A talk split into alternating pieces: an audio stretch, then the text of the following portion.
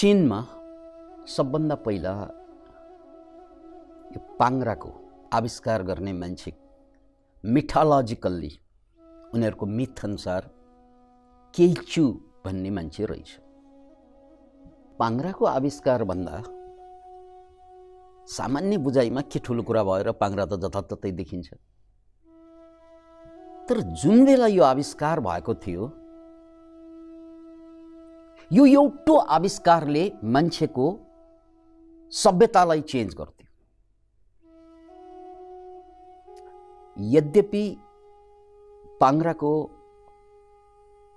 चक्काको आविष्कार पहिलोचोटि चिनले गरेको होइन।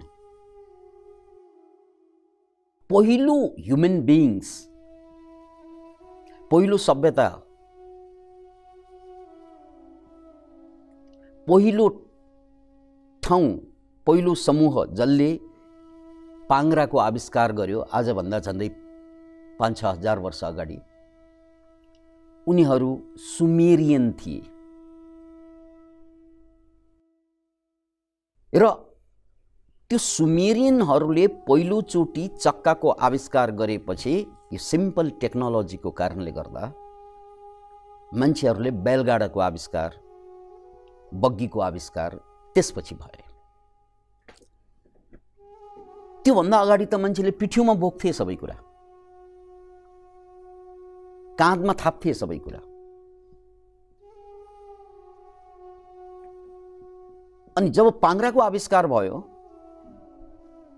रथको आविष्कार भयो त्यसपछि उनीहरूलाई युद्ध जित्न सजिलो भयो सेरोफेरोका यसरी दायाँ बायाँ युद्ध जित्दै जित्दै यिनीहरूले पहिलो सभ्यता निर्माण गरे सुमेरियन सभ्यता बेबिलोनियन सभ्यता। त्यसकारण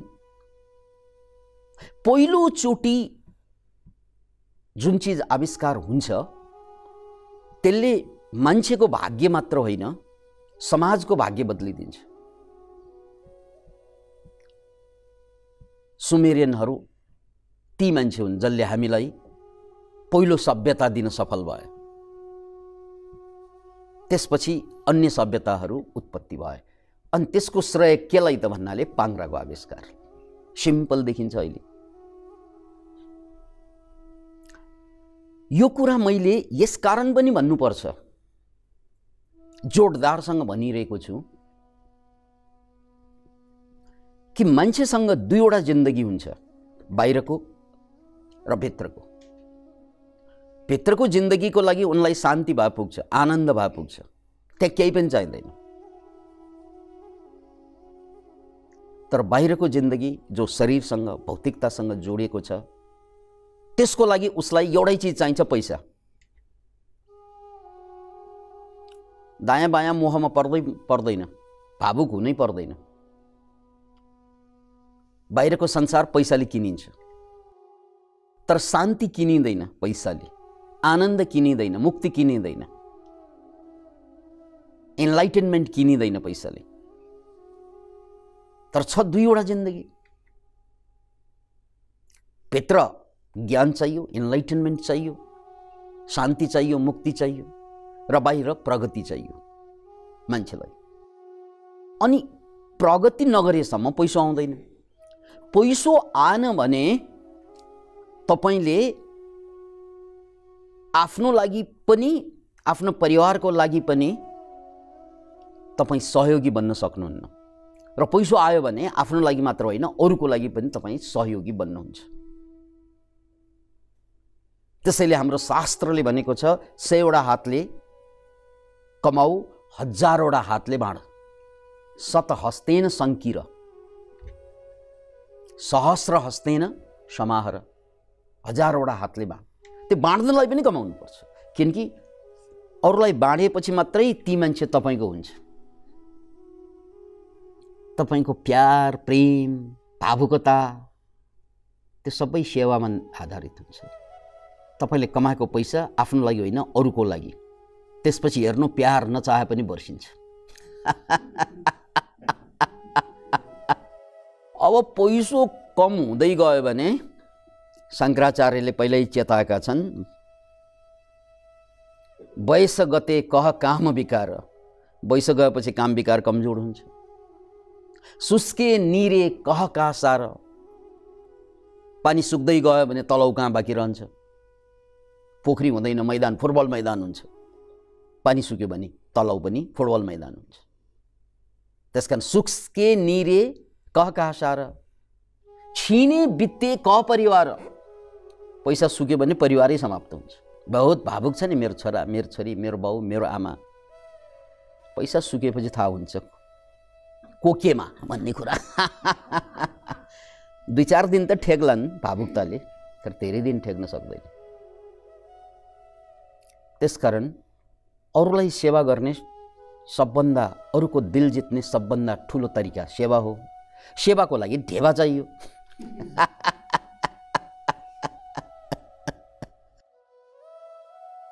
अनि त्यो ढेवाको लागि के चाहियो? प्रगति चाहियो ज्ञान चाहियो गुण चाहियो? त्यो बाहिरको जिन्दगीको लागि। अनि खुसुक्क भनिदिन्छु या ठुलै स्वरमा भनिदिन्छु। जसले जसरी बुझ्नुहुन्छ। अनि यो सेवाको लागि धेवा अनि धेवाको लागि? What you need is invention अरूले नगरे जस्तो गर्नु द्याट इज द इन्भेन्सन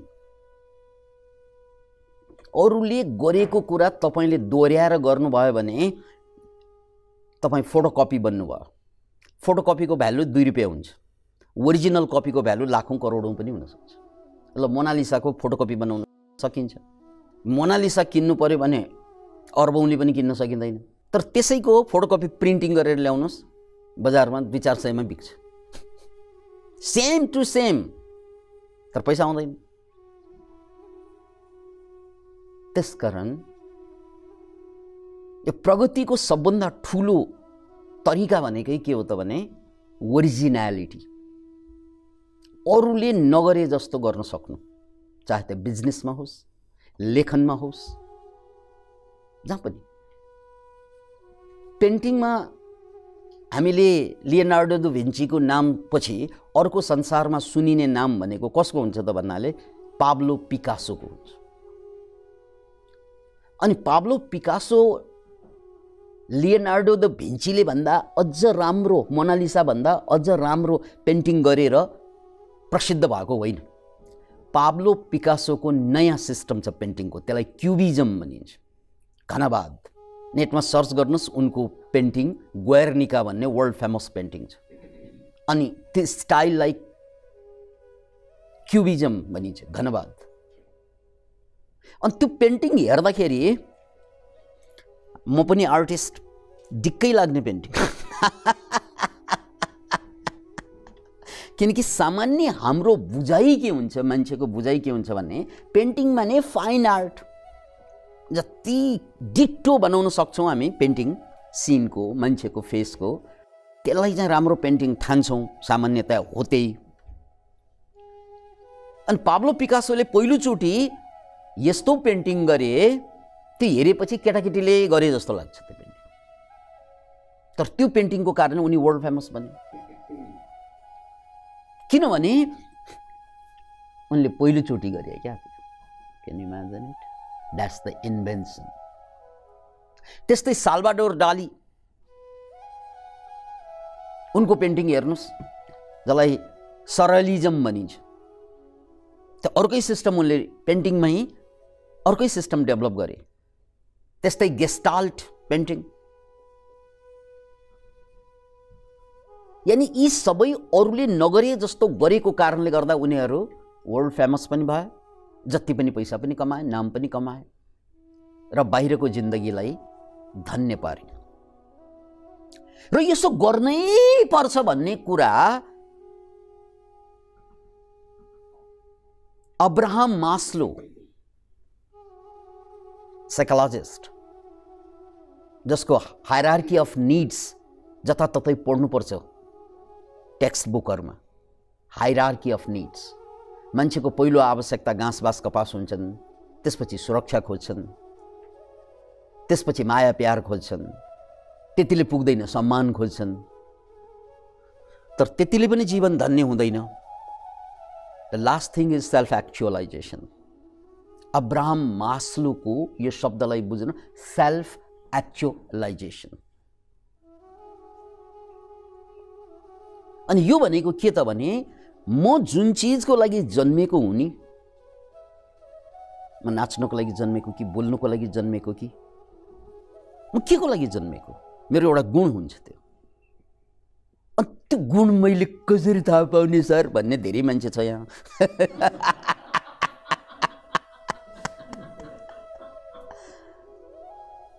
त्यो गुण थाहा पाउनलाई केही गर्नु पर्दैन। यदि कुनै काम तपाईँ पैसा नलिकन गर्न राजी हुनुहुन्छ महिनौ भने त्यो गुण तपाईँको। जुन गुण छैन त्यसमा पैसा खोज्नुहुन्छ तपाईँले। किनकि गुण नभएको कुरा गर्न गाह्रो हुन्छ। गुण भएको कुरा गर्न मजा लाग्छ। त्यस्तो के के चिज छ तपाईँको जीवनमा? म अरू त सबै चाहिँ पैसा चाहिन्छ मलाई काम गर्नलाई तर यो काम चाहिँ म फ्रीमा गर्न सक्छु। छ केही त्यस्तो? देन सेल्फ एक्चुअलाइजेसनको बिन्दु त्यही हो। मलाई पैसा सैसा केही पनि चाहिँदैन।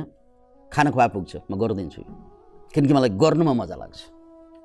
त्यस्तो चिज केही छैन भने ढिक्कार छ। किन हुनु? त्यो सानो बेलामा जति पनि थियो त्यो त टिचर र आमा बाबा दुई मिलेर बिर्साइसक्नु भयो।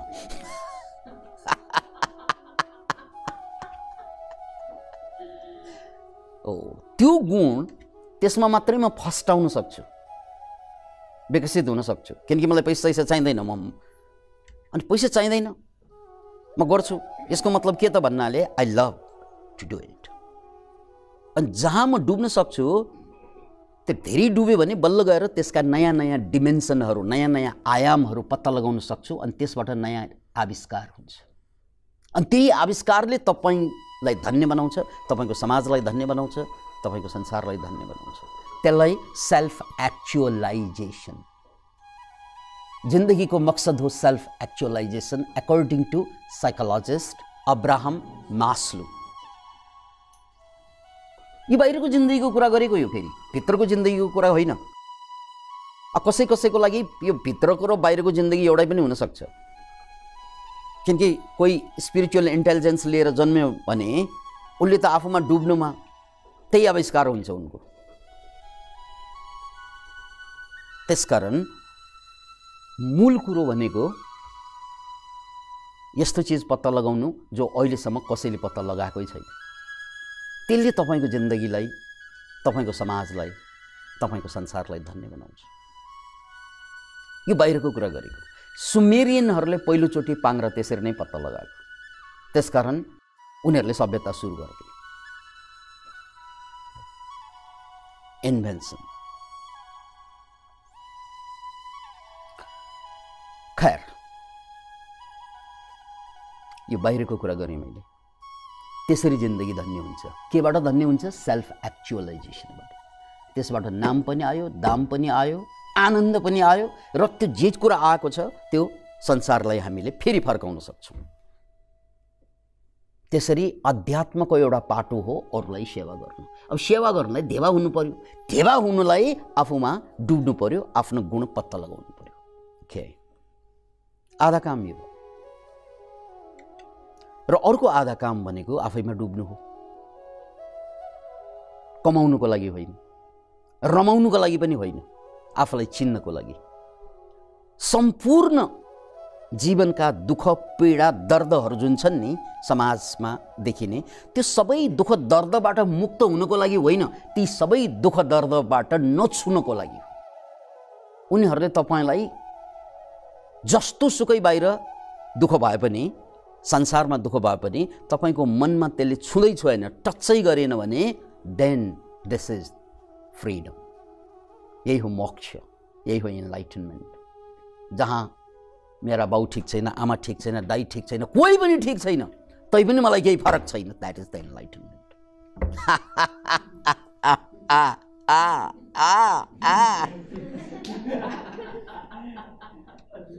अब यहाँ धर्म अध्यात्म समाजको नाउँमा सबैलाई ठिक पार्न चाहिँ लागिरहेका छौँ। सबैसँग सङ्घर्ष छ। सबैसँग दुश्मनी मोल्नु भयो तपाईँले। हेर्नुहोस् त ज जसलाई तपाईँले ठिक पार्न खोज्नुभयो परिवारमा समाजमा ती कोही पनि ठिक भएनन् तर उनीहरूसँगको दुश्मनी बहुत बढ्यो तपाईँको। हो होइन भन्नुहोस् त छोरालाई हेर्नुहोस् छोरीलाई हेर्नुहोस् आमालाई हेर्नुहोस् बाउलाई हेर्नुहोस् ठिक त पार्न खोजेकै हो उल्टो दुश्मनी मात्रै बढाएर बस्नु भएको छ प्रेम पनि छैन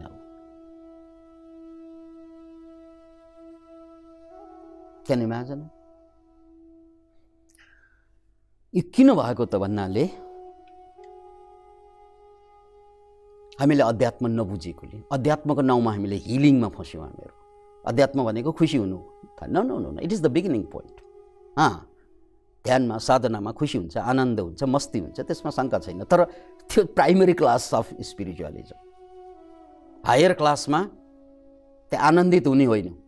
संसारभरका फ्रिक्सन दुःख व्यथा वेदना सबैलाई मुसुक्क हाँसेर पचाउने ताकतको विकास हो।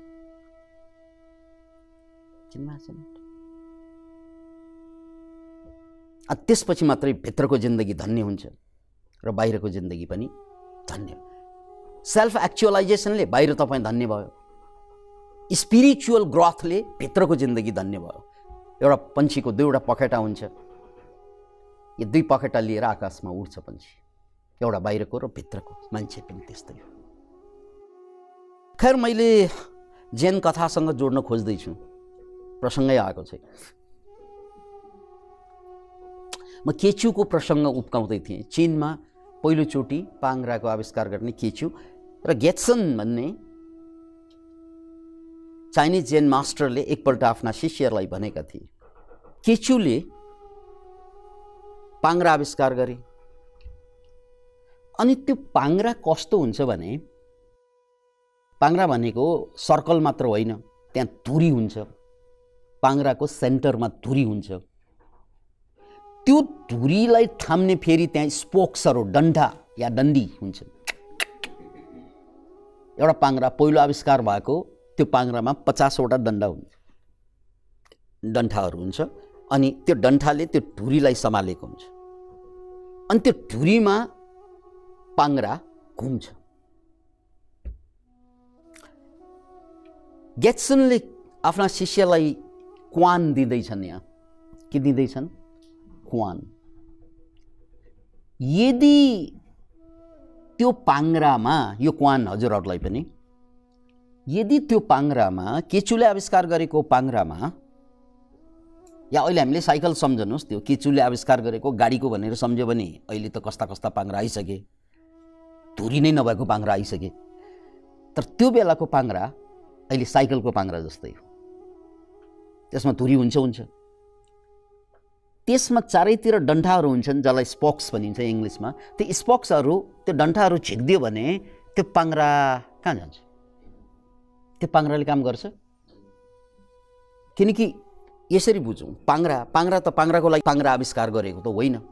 पाङ्रामा धुरी हुन्छ धुरीमा स्पोक्स हुन्छ त्यसले चाहिँ पाङ्रा धुरीमा घुम्छ। अनि त्यही धुरीमा फेरि थामेर त्यहाँ माथिबाट रथ बनेको हुन्छ या चाहिँ बेलगाडा बनेको हुन्छ या घोडागाडी बनेको हुन्छ राइट अब केचुको क्वेसन के हो त भन्नाले यदि त्यो पाङ्राले तेरी भनेर पाङ्राले नै स्पोक्सहरू डन्ठाहरू निकालेर फालिदियो भने के हुन्छ? के हुन्छ? पाङ्रा कुचिन्छ किनकि माथि त रथ छ पाङ्रा बर्बाद हुन्छ। यही होइन हामीले बुझेको कुरा। अनि त्यो जवाफले तपाईँलाई के गर्यो? केही पनि गरेन। अरे यार तपाईँले दिनुभएको जवाब हन्ड्रेड पर्सेन्ट सही हो। यस्तो थोत्रो चुत्रो सही जवाफ छ हामीसँग। जसले हामीलाई केही पनि गर्दैन। लज्जा। यो पनि बुझ्नुहोस् फेरि जिन्दगीभर यो खोपडीमा यस्ता सत्य जवाफहरू छन् जसको तातो नि पुत्लो त्यो सत्य हो तर त्यसले केही लछार पाटो नलाउने खालका सत्यहरू छन्। त्यो स्पोक्सहरू झिक्यो भने के हुन्छ? भार पर्छ पाङ्रा कुचिन्छ। त्यो त भन्नै परेन। यो जवाफले मलाई कहाँ पुर्यायो? यो जवाफ गलत होइन फेरि। यो सही जवाफले मलाई कहाँ पुर्यायो? मेरो रिस कन्ट्रोल भयो। लोभ घट्यो यो जवाफले। सत्यै भनेको हो। अरे यार आमा बाबा दाजु भाइ हामी सबै यही जिन्दगीभर तातो नि फुत्लोका जवाफ दिँदै गर्छौँ। जो सत्य हो तर काम छैन। सही हो फ्याक्ट हो। But it doesn't change you हेर कहाँ पुर्याइरहेको यो? हामीलाई त जिन्दगीभर है सत्य बोल्नुपर्छ सही बोल्नुपर्छ भनेर सिकाउने नै हो। बोलेकै पनि हो ठिकै मिलाएर बोलेको हो। तर यस्ता जवाफ काम लाग्दैन ज्यानमा। किनकि सवाल तपाईँले सही जवाफ दिने कि गलत जवाफ दिने हुँदै होइन। सवाफ सवाल त तपाईँको रिसबाट बाहिर आउनु भयो लोभबाट बाहिर आउनु भयो सक्नुभयो। डरबाट बाहिर आउनु सक्नुभयो। किनकि तपाईँको रियल शत्रु त तपाईँभित्र छ नि। द रियल शत्रु त तपाईँको डर रियल शत्रु त तपाईँको लोभ रियल शत्रु त तपाईँको मूर्खता। अनि यो जवाफले के पार लाग्यो? केही पनि पार लाग्यो। त्यसमा चुप्प बस्नु न किन जवाफ? बडा प्रवचन दिनुहुन्छ। के काम थियो प्रवचन? जुन प्रवचन सुनेर म बदलिँदैन के काम थियो?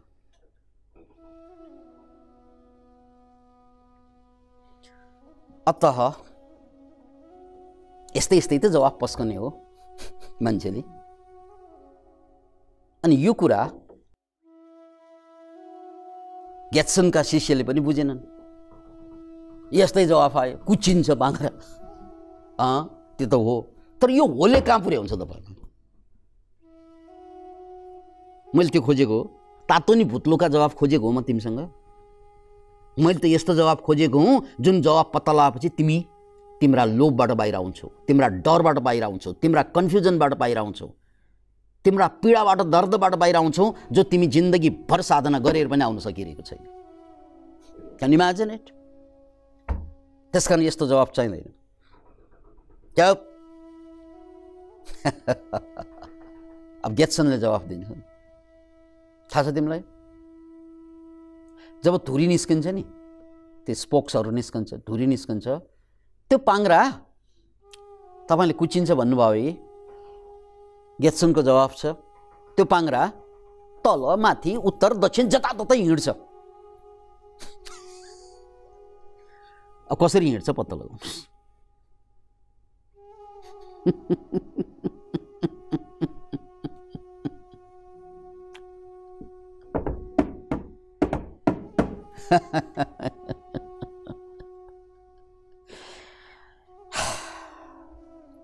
अब यसलाई अस्तिकै क्वान सल्टाउनु भएको छैन यसलाई क्वानको रूपमा छोडौँ।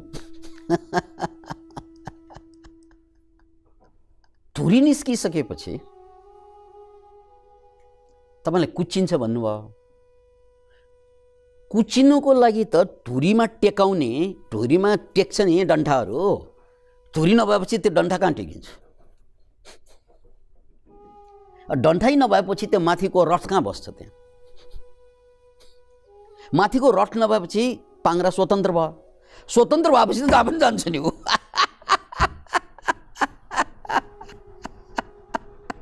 तल पनि जान्छ माथि पनि जान्छ दायाँ पनि जान्छ बायाँ पनि जान्छ कुचिँदैन।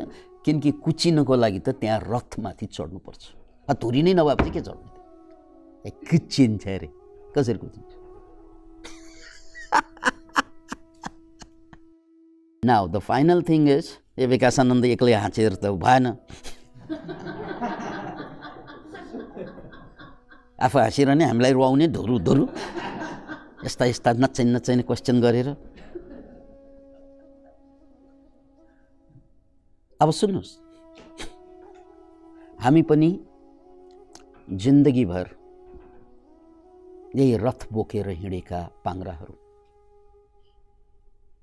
त्यो रथ त्यो तपाईँको कल्चर जाति धर्म भाषा देश छोरा छोरी दाई भाइ सारा संसारको दुःख यहाँ बोकेर हिँडेका होइनौँ हामीहरू। त्यसकारण यो पाङ्रा कहीँ पनि जाँदैन।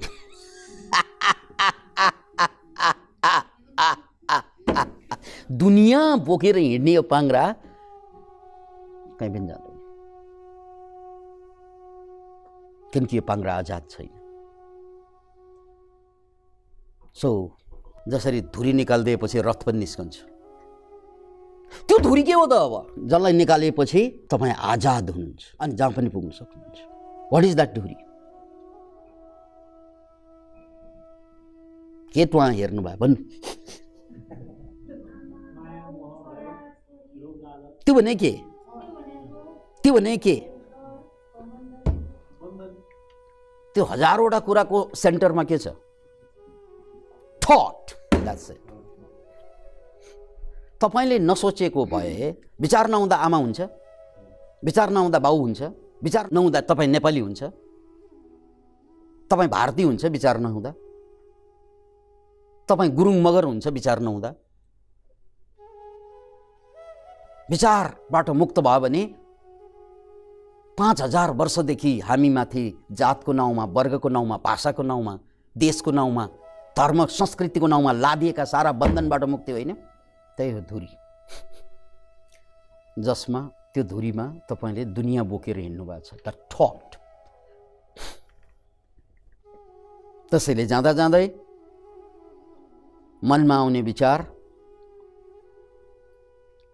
unless it is physical physical विचारलाई त कामै लाग्ने विचार भयो। मैले अब रेस्टुरेन्ट कसरी राम्ररी चलाउने घर कसरी राम्ररी चलाउने घर कसरी राम्ररी बनाउने लुगा कसरी राम्ररी लाउने यो सबैको लागि विचार चाहिन्छ। तर कसरी आनन्दित हुने सोच्यो कि सिद्धियो आनन्द। कसरी खुसी हुने सोच्यो कि त्यही बेला खुसी समाप्त हुन्छ। किनकि खुसीको बाधा विचार हो। एन्ड यु आर थिङ्किङ म बहुत सुखी जीवन झिलमिल सितारों का आँगन होगा। रिमझिम बरसता हुआ सावन होगा। ऐसा सुन्दर सपना अपना जीवन होगा। भनेर मक्ख पर्छ नि मान्छे। किनकि तपाईँ सुखको प्लान बनाइरहनु भएको छ। यही प्लानबाट तपाईँले नर्क सुरु गर्नु सुरु नर्क निर्माण गर्नु सुरु किनकि जहाँ ठट हुन्छ त्यहाँ सुख हुँदैन। अर्को शब्दमा जहाँ ठटलाई ट्रस्ट गरिन्छ त्यहाँ सुख समाप्त हुन्छ। विचार आयो नि के विचार आयो म गुरुङ म मगर म नेवार म भारती म केटी म केटा म बाउ म आमा यो विचार छ नि डोन्ट ट्रस्ट अपन इट तपाईँले त्यसमाथि भरोसा गर्नुहुन्छ नि म खत्तम मान्छे यो विचार आएर केही फरक पर्दैन म खत्तम मान्छे भन्ने माथि मेरो भरोसा भयो भने के हुन्छ अनि पीडा सुरु हुन्छ म खत्तम मान्छे। यो यो मेरो विचार हो लेट इट गो बाउ ठिक छैन। यो विचार हो। आयो। डोन्ट ट्रस्ट अपन इट यसलाई विश्वास नगर्नु। लेट इट गो यार जिन्दगी त बर्बाद हुँदैछ विचार आयो। डोन्ट ट्रस्ट अपन इट गयो। त्यसकारण तपाईँको जिन्दगीको बर्बादी तपाईँ मनभित्र आएका विचारमाथि भरोसा गर्नुहुन्छ। यस अर नो अरे यार चोरलाई ज्वाइँ बनाएर बस्ने? हत्यारालाई ज्वाइँ बनाएर बस्ने? अनि तपाईँको हत्या हुँदैन? तपाईँको छोरीको हत्या हुँदैन? हामी सबै हत्यारालाई ज्वाइँ बनाउन पल्केकाहरू शायद मैं जिंदगी का शहर लेके आ गया कातिल को आज अपना ही घर आ गया। हाम्रो हालत त त्यही हो। हत्यारालाई ज्वाइँ बनायो भने के हुन्छ? छोरी सिद्धि हो होइन? छोरीको सुखको लागि चाहिँ तपाईँले बिहे गरिदिनु भएको तर कसलाई बिहे गराइदिनु भयो हत्यारालाई? अब छोरी सिद्धियो। तपाईँ सुखको लागि यसलाई समातेको होइन विचारलाई। सुखकै लागि समातेको होइन। हो होइन भन्नुहोस् त। त्यो समात्न साथ सुख सक्यो। That's the contradiction of life so can you just watch the thoughts not holding upon it not resting upon it विचार आयो लेट इट गो भर्खरै आत्महत्याको चर्चा चरम चुलीमा छ हाम्रो सोसियल मिडियामा। आत्महत्या पनि आत्महत्या गर्न अगाडि मान्छेको विचार आउने होइन। कि झम्मै आत्महत्या गर्ने अनि पछि विचार गर्ने उसले? आत्महत्या गर्नु पनि कसरी गर्ने? एकजना मान्छेले भर्खरै चाहिँ पेट्रोल खन्याएर आत्महत्या गरे। यही समाचार पढिरहनु भयो होइन। अनि त्यो आत्महत्या गर्न अगाडि उसले केले आत्महत्या गर्ने? केबाट? गोली हानेर गर्ने कि? या छुरा हानेर गर्ने कि? या चुन्डेर गर्ने कि भन्ने विचार गर्नु पर्छ कि पर्दैन? पेट्रोल खन्याउनलाई पनि पेट्रोल किन्न जानु पर्यो। विचार गर्नु परेन। त्यहाँ त विचारै विचार थियो नि।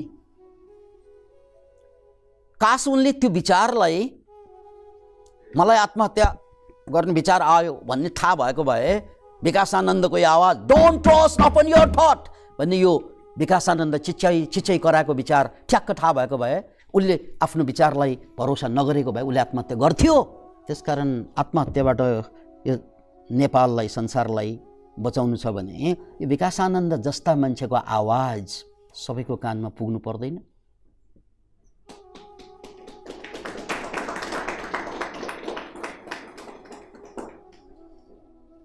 इभन रेप केस बढ्दो छ संसारमा। विभिन्न कारणले अनि त्यो रेप गर्ने केटाले रेप गर्न अगाडि उसले छ्याममा हाम फाल्ने पहिला रेप गर्ने अनि विचार गर्ने हो र। रेप गर्नु पऱ्यो भने पहिला त विचार आयो नि कसरी गर्ने कहाँ गर्ने? पहिला त विचार आउँछ। Don't trust upon your thought यो आवाज घन्किएको भए उसको मनमा। ए उसले त भरोसा गर्छ रेप गर्ने विचार आयो। वा त्यसैमाथि भरोसा गर्छ। त्यही भरोसाको कारणले गर्दा रेप हुन पुग्छ आत्महत्या भरोसा गर्छ आफ्नो विचारमाथि आत्महत्या हुन्छ। त्यसकारण नेगेटिभ विचारमाथि यदि तपाईँले भरोसा गर्यो भने we all become rapist we all become suicider negative विचारमाथि तपाईँको घरभरिको झगडा यही तपाईँको आफ्नै मनभित्रको नेगेटिभ विचारमाथि गरेको भरोसाको कारणले होइन। एकचोटि नेगेटिभ विचार आउनासाथ त्यसलाई भरोसा गर्न छोड्न सिक्नुहोस् त। जस्ट सिम्पल मैले तपाईँलाई ध्यानका ज्ञानका धर्मका गीताका ज्ञान दिइरहेको छैन। म तपाईँको साइकोलोजीको कुरा गर्दैछु यति गर्नुलाई तपाईँले ध्यान पनि गर्नु गरे कि नगरे कि? तर बोध हुनु पऱ्यो तपाईँलाई होस हुनु पऱ्यो बानी हुनु पर्यो नयाँ बानी। के बानी? नेगेटिभ विचारमाथि भरोसा नगर्ने बानी। सिम्पल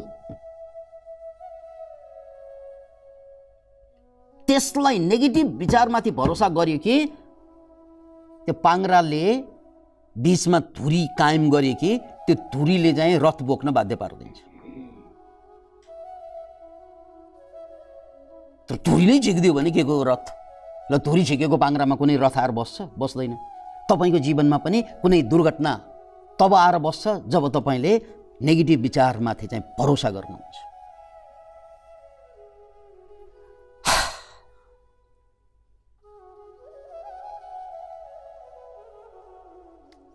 अब यो प्रश्न नगर्नुहोस् मलाई। कसरी विचारलाई भरोसा नगर्नु सर आइरहन्छ? ल आइरहेकोले त भरोसा नगर्नु। नेगेटिभ विचार जसले फुल्छ दुःख दिन्छ। यी विचार आयो नेगेटिभ विचार। गहिरो सास तान्नुहोस्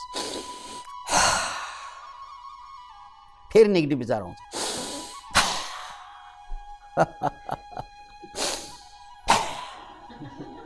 के गरे आयो? नेगेटिभ विचार फाले भरोसा छोडिदिया